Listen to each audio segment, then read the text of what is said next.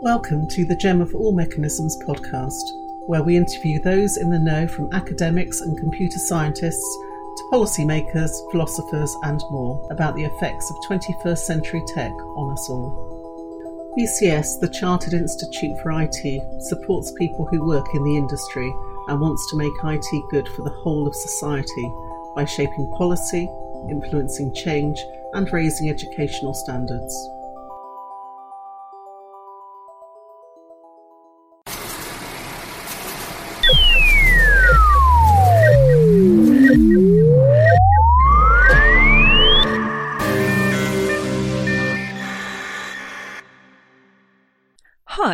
And welcome to another episode of The Gem of All Mechanisms. Today's guest is Dame Stephanie Shirley, a workplace revolutionary and successful IT entrepreneur turned ardent philanthropist. Her life story begins with her in 1939 arriving in Britain as an unaccompanied Kindertransport refugee. In 1962, she started a software house, Freelance Programmers, that pioneered new work practices and changed the position of professional women, especially in high tech. She went on to create a global business and a personal fortune shared with her colleagues. She made 70 of her staff millionaires at no cost to anyone but herself. Since retiring in 1993, her focus has been increasingly on philanthropy based on her strong belief in giving back to society. In 2009-2010, she served as the UK's first ever National Ambassador for Philanthropy. Her charitable Shirley Foundation has initiated and funded a number of projects that are pioneering by nature and strategic in impact, totally 67 million to date. The focus is on IT and her late son's disorder of autism. Dame Stephanie has been much honoured. In 2013, she was named by Women's Hour as one of the 100 most powerful women in Britain. In 2014, the Science Council listed her as one of the top 100 practicing scientists in the UK. In 2015, Dame Stephanie was given the Women of the Year Special Award. Her TED Talk in 2015 was to a standing ovation from more than a thousand of the world's most recognized technical entrepreneurs, thinkers, creators, and doers. It has received 1.9 million views. In 2017, Dame Stephanie received a Companion of Honour, one of only 65 people worldwide to receive such a recognition. Over the next 30 minutes, I'll be speaking with Dame Stephanie about making IT good for society, trust and responsibility in technology, and IT ethics. Good morning, Olivia. Hello, hello, how are you? We're very well. My husband and I are in um, voluntary lockdown, but life goes on because I've always worked from home. Yeah, that's right. That's right. And yeah, circumstances are definitely different compared to when we first arranged this, aren't they? If we could start off then just with a few questions about your early childhood years. At the at the early age of you know five years old when you came to the UK through the kinder transport system, came with your sister and lived with a foster family. How did that upheaval and uncertain time in your life kind of shape your your personality and your character and, and your sort of outlook on life from then on? Oh, Olivia, it's made an enormous impact on me and my outlook on life, um, and continues to do so today. Having dealt with that change, you know, new family, new food, new language, new nationality, um, I, I realized that I could deal with change. Nothing is, is going to compete with that. Um, and I've learned to, to, actually enjoy change. And that is useful, of course, in, in the digital world. But it also gave me some, some sort of values that have really pervade my existence. I determined pretty early on, I mean, as a child, to make sure that mine was a life that was worth saving. And so I do try not to fritter my time away. I do take opportunities such as the BCS presidency, which always came at the wrong time and so on. um, but, you know, if, if, there's something that I can do for others or, or then I do it. As an example of that, I suppose, I have become a patriot. I'm not a politician in any way, but I do love this country with, with a passion that perhaps only someone who has lost their human rights can feel. And so I really do, um, I take opportunities to work on national committees and so on as, as a way of contributing to the country that I love. Yeah, that's a really nice outlook, actually. I think, you know, sometimes when people go through hard times, there's kind of two ways to look at it, isn't there? It's like either it makes you stronger or um, for some people. Well, you know, it, it, it, it's the old philosopher Nietzsche who sort of said, what doesn't kill you strengthens you. Yeah, absolutely. And when, when you came over to the UK, you attended a few different schools, didn't you? And I was hearing in your your book that one of the the schools you attended was actually a, a boys' school because they didn't teach maths in the in the girls in the grammar schools that you went well, to. this was before the days of, of, of unisex schools. Yeah. Um, and and in my generation, it, science was not considered respectable for girls. I mean, the only one that was allowed, I suppose, was botany, the study of plants. so I really had to fight to be taught mathematics and had to ch- change schools twice in order to get the tu- that tuition. Um, and I did finish up at a boys' school, only for the maths and science lessons. Um, but that was a useful introduction to the, you know, the gauntlet of leering and catcalls and whistling that was then women's lot. Um, things have moved on a little bit. There's still remnants of that soft sexism. And then you moved on to one of your first jobs was at the post office research station, working with hardware and machine code. And throughout your career, you, you stayed within the field of IT. Was that kind of a, a conscious choice to stick with IT, or, or did that just happen naturally? Is it something you were always interested in? It, it happened. What I was always interested in uh, was mathematics. I was going to be the world's leading mathematician and solve something called Fermat's last theorem, which is one of those sort of puzzling things that took another 50 years to do. Um, but uh, when computers came along, uh, I am classed as a, as a late pioneer um, because you did need mathematics in the early days to, to even work on them. And I was lucky that moving into the software area, um, I was not going to be the world's greatest mathematician, but I have been able to contribute to the software industry. Uh, I was a founder, um, member of the British Computer Society.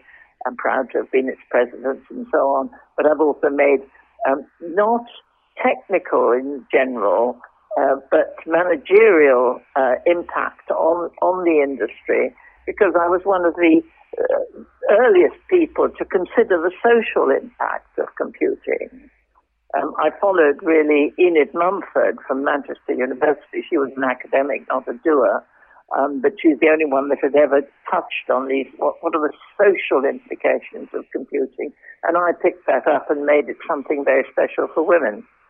It's interesting that you mentioned the, the social implications. How, how do you think the social implications have kind of changed from that time until now?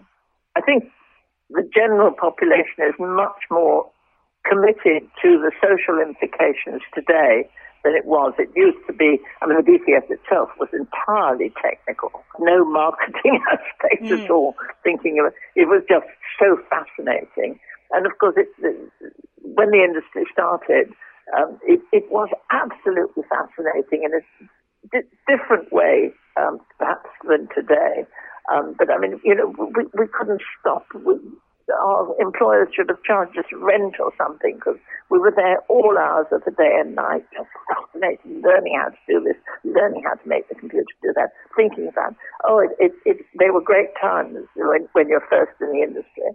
And uh, it was a virgin uh, field, and so one was able to contribute. Um, and I think as well now, like you mentioned about them it being very, very technically focused, and even now, like BCS, the um, our sort of mission is making IT good for society, which is a, a, recognition that now computers and, and you know the online world and everything has an impact on on everyone's life. I think Everybody, you know yeah. everyone's got computers in the home, smartphones, everything. The way sort of technology is impacting on young people, there's just so much more of a. It affects the whole population now, doesn't it? Well, and, and also I think during this current crisis, people are realizing oh yes, some of these new ways of doing. Yeah, it's useful, isn't it? Mm. I can still do this. I can.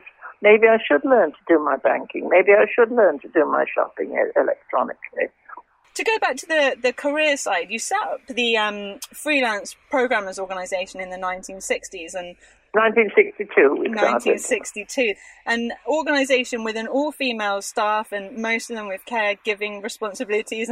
I really like the bit in your um, book where it says about um, you having clients call in and um, there was children crying in the background. So he made a tape recording of um, people typing and then played well, that. Part of the things that w- women have to, have to do. You have to put your best foot forward. Mm. And if domestic noises are going to put people off and make people think that you're not really professional about what you're doing, then you have to disguise those. Yeah. And certainly when I, if you've read my book, there are other occasions where looking back, I think, yeah, all I was really doing was disguising some Yeah. weakness.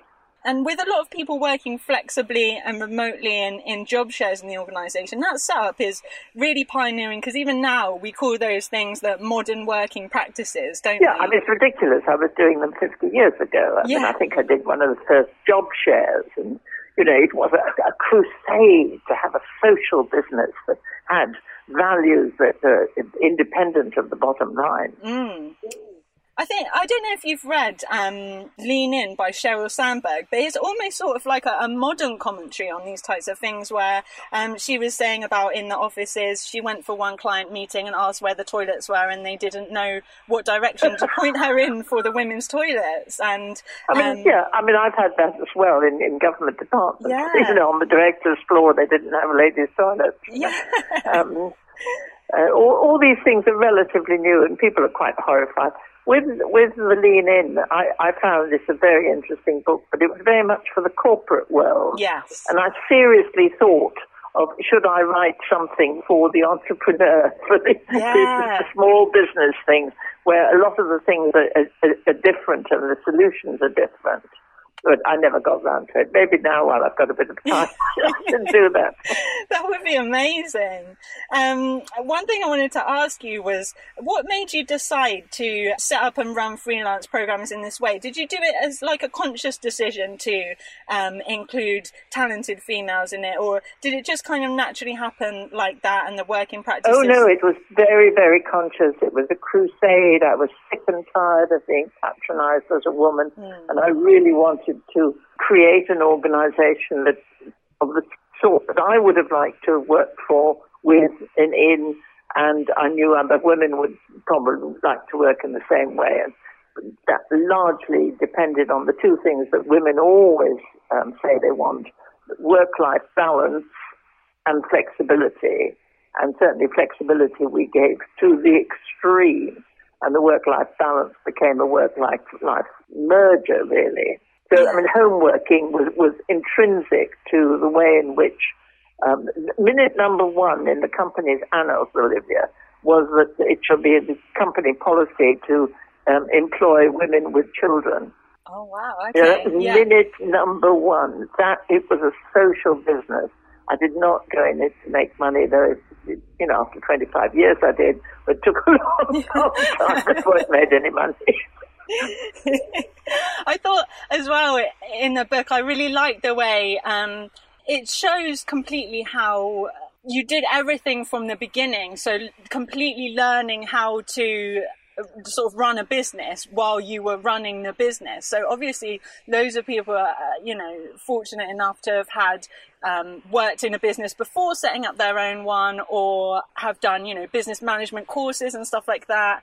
But when it was speaking about, um, you know, how to do the payroll and then doing the the um, you know allowing Oh, people to be stakeholders. on the job, yeah. yeah. I thought it was amazing. Like honestly, the, I do like to learn. I like to do new things. I have a very low boredom threshold. You touched on this just a, a minute ago about sexism in the workplace. Obviously, it is something, unfortunately, you did experience. And in the last few years, we've had um, things like the Me Too movement, where the lid's been lifted on the, the scale of abuse and injustice. And I think now, unfortunately, things are happening like where men are reluctant or unsure about things like um, mentoring female colleagues and stuff like that. And Yes. Unfortunately, that's quite harmful. I think there's quite a lot of very successful women who can explain a time when men have really advocated them, and that's been a really pivotal, pivotal kind of time in their in their career. So, what's your view on stuff like the Me Too movement, and how do you think we can ensure that it doesn't have like negative side effects on women?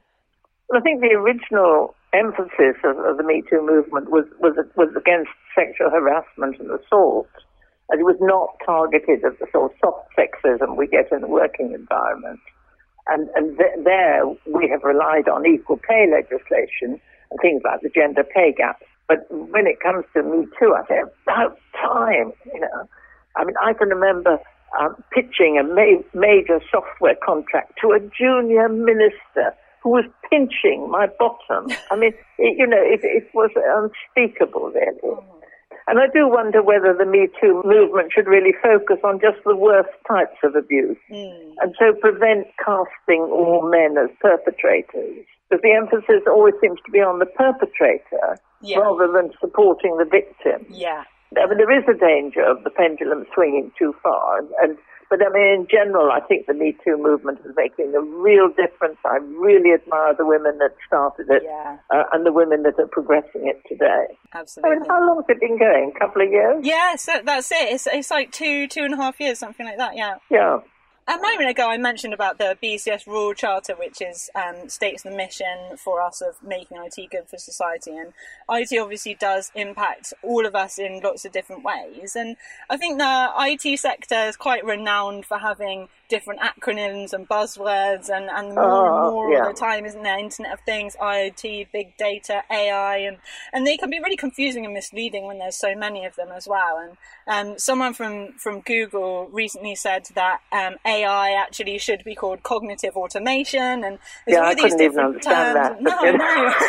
and do you think there's anything that people working in IT and computing can do to better communicate these complex issues? Well, I think the BCS, I had a good think about this question. I, I think the BCS could have the equivalent of the Royal Society's Public Understanding of Science group, um, and that could be extended to what they call PEST, Public Engagement with Science and Technology. Mm.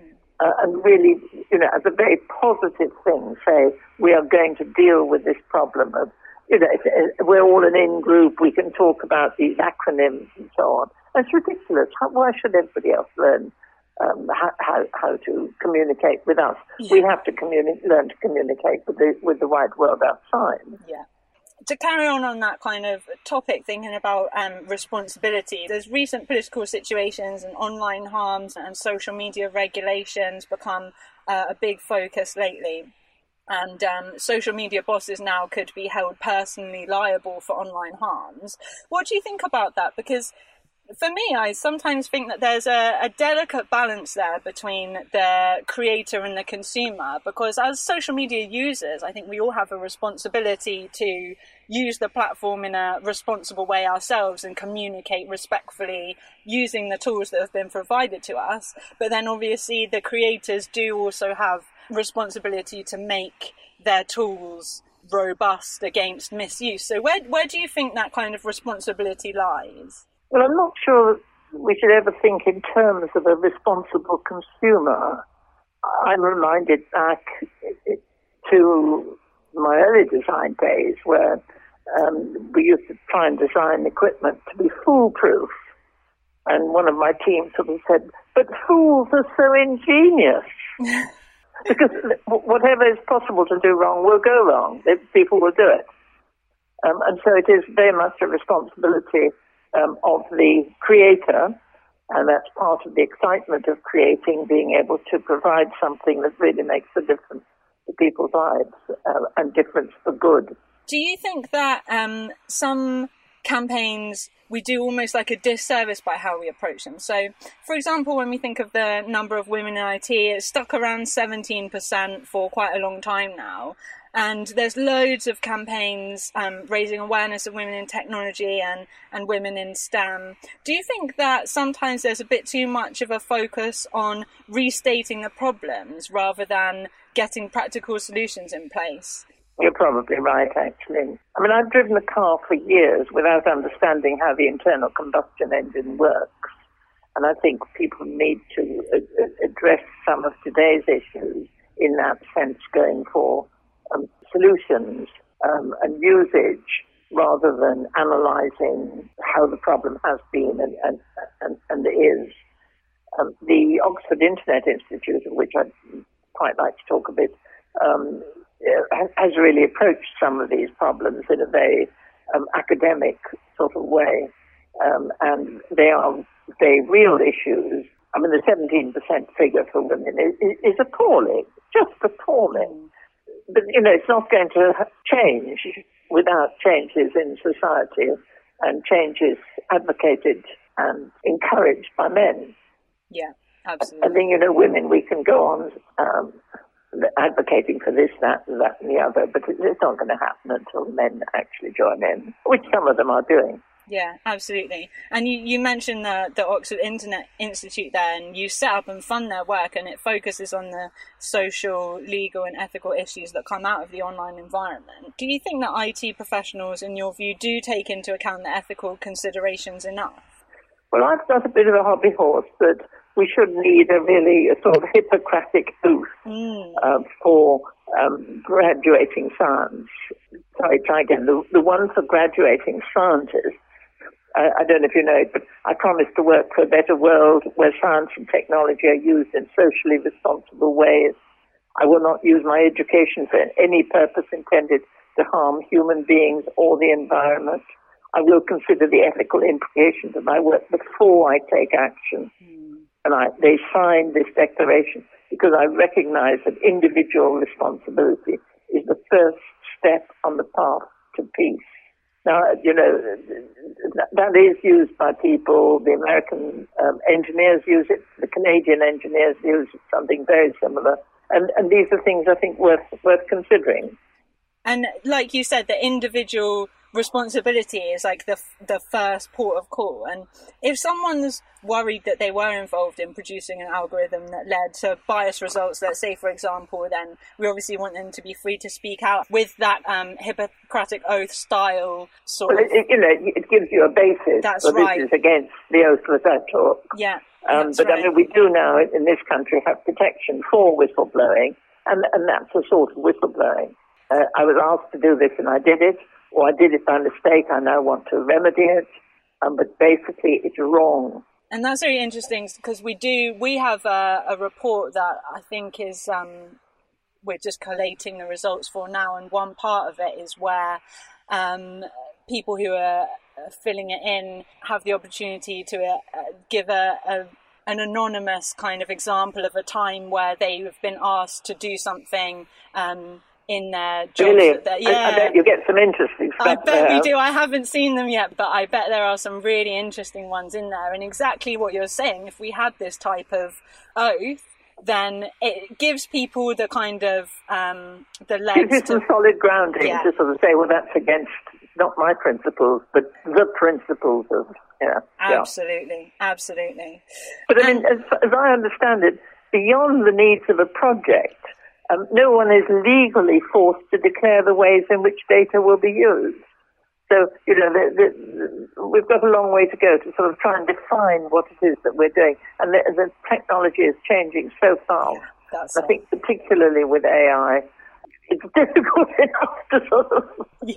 sort out what you're doing in some of the older stuff, let alone with the, you know, super intelligent computing. Yeah, yeah, absolutely. And like, what were you just saying about the where you mentioned AI there, and the people who work on the projects obviously know what's happening behind the scenes, but the the people who are getting the, the finished product maybe don't really know. And I think especially with AI, it's kind of portrayed in you know media and films as something that's a bit mysterious, maybe even sometimes a bit threatening.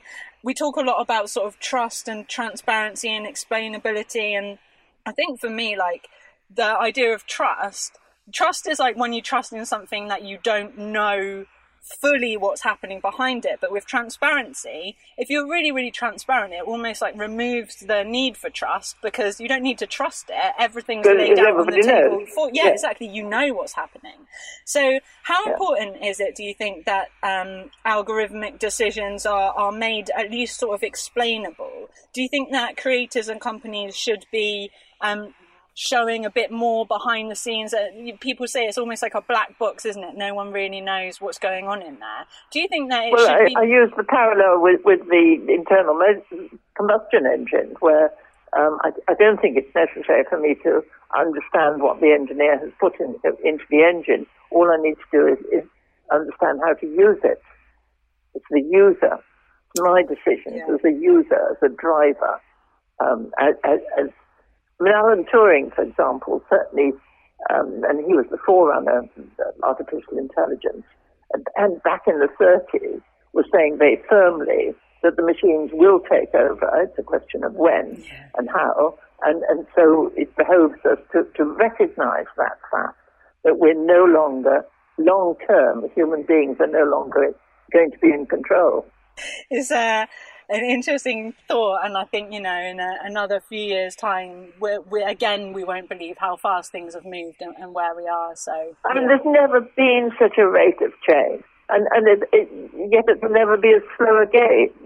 that's right. Yeah, that's a really good way of thinking about it obviously your your amazing book Let IT Go is, is out now and i heard that this is even being made into a, a film and it's funny isn't it? Because uh, you go to dinner parties and people sometimes ask you uh, who would you like to play you in a movie and that is genuinely something that is happening for you.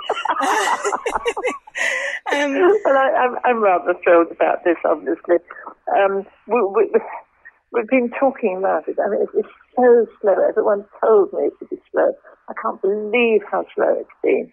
But we now have a producer, a director. We have the funding of 17.5 million. Um, it's being done through the Artist Partnership. Uh, we have a prize-winning woman director oh, um, who has her name is Haifa Al Mansour. I'll spell that out if you like. H A I F A A H A I F A A, and then her surname is Al A L hyphen Mansour, M-A-N-S-O-U-R. But basically, she's been chosen because she had a focus always on strong women. Um, directed the, the Mary Shelley book, the Shelley film. Um, she did a very famous one called Wadjda, um, and, and she, she, she, she's herself uh, a sort of minority group from, from Saudi Arabia. So, you know, very strong and interesting choice for me and the sort of names that are, I, I have the veto on who plays me, um, but it is a veto. And the names that have been suggested so far, um, and I think are shortlisted, is Claire Foy, who did something fairly good on TV recently. I think she was in The Queen. Yes. And Emily Blunt. I mean, I don't really follow actors, but those are the sort of names being talked about. So it's going to be really quite something. Um, I just wish they'd hurry up. Yeah. filming. Will you have much involvement in sort of like um, the the filming and the direction of it?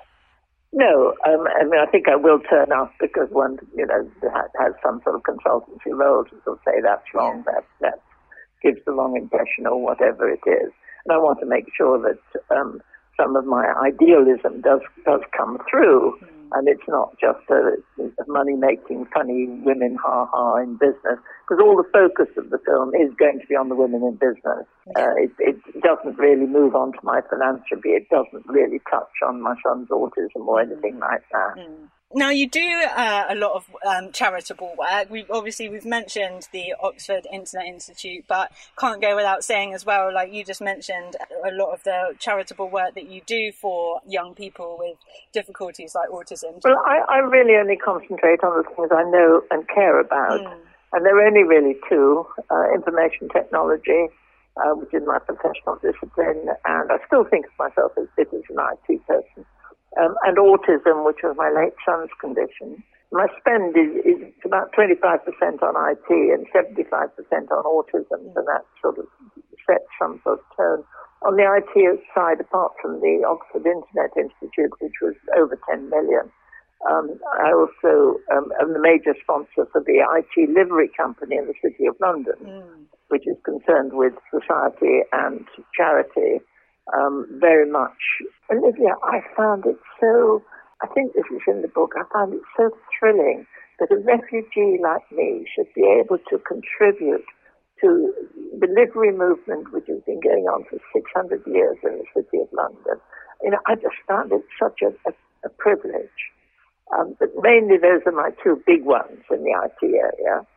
Um, on the autism side, I started off with the long-term care support service for my son, and now 250 like him of a similar sort of uh, severe uh, vulnerability.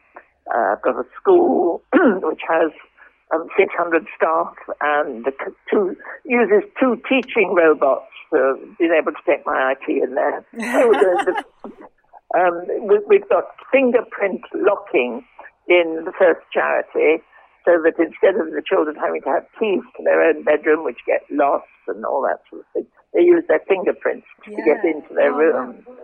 And um, the third one is Medi- Autistica, which is medical research into autism, um, which again it doesn't use IT much, but the school uses IT very much to analyze what is happening. That you've, you've got um, for every incident that happens with, with vulnerable children, you've got something called ABC, uh, antecedent, what was happening before before this incident where somebody flipped or something like that. What was the actual behaviour that it engendered? Um, and what was the following thing that, all that has to be analysed, and that's all done by a computer system now. A multi-million pound project that has started already, but we're still fundraising for. So, you know, I try to bring the, my, my IT skills into the autism field. I did one of the very first virtual conferences back in 1988, and, and that was not, I thought it was the first, um, but it turned out to be a third, the first in the disability field. And that was attended by 65,000 people. And, um, you know, I'm enormously proud of that. In the 90s, I was doing some early virtual reality for people with autism to teach them how to uh, find their way around their city to how to find a take a seat on a bus because it's fairly fatal if they just take the first available seat. Um, so I was always trying to use my IT in the whole of my life. Yeah, I really like that. And exactly what you're saying, all these types of technologies, it just shows how it crosses over into everything. And I love how, how, um, how benevolent you've been in in sharing your wisdom in that area and also just your general sort of like enthusiasm and positive outlook on things that maybe were a really di- difficult time in your life, but you've kind of turned it around and are, trying to make that situation better for other so. people. I, I think it's so. absolutely amazing, honestly, and it's been such a privilege to speak to you. I think you're genuinely incredible, um, and I was like nervous before we were. Oh, Olivia, stop it! I think it's really good, and I think it's really nice. Like you've obviously been involved with us for um, well, you know, a long a long time ago, and, and done start, yeah. yeah, and done some really good work with us, and um, it's really nice to be able to kind of like reconnect with you now and and share some of your thoughts on the stuff that's happening. It's been a, a real pleasure to speak to you. So thank you so it's much. It's been a great pleasure to me too, Olivia. It's lovely. Please do take care of yourself. I, will, I shall. You too. Yeah. Okay. That's All great. All the best. Thank you so much. Right. Okay. Bye. Bye. Bye. bye. That concludes another episode of The Gem of All Mechanisms. If you're interested in listening to more, we've got episodes with guests including tech ethics expert Luciano Floridi, CEO of Dot Everyone, Catherine Miller, and the government's Chief People Officer, Rupert McNeil. You can find them on Spotify and Apple Podcasts. Just search The Gem of All Mechanisms. This series is brought to you by BCS, the Chartered Institute for IT. You can find out more about our work at bcs.org.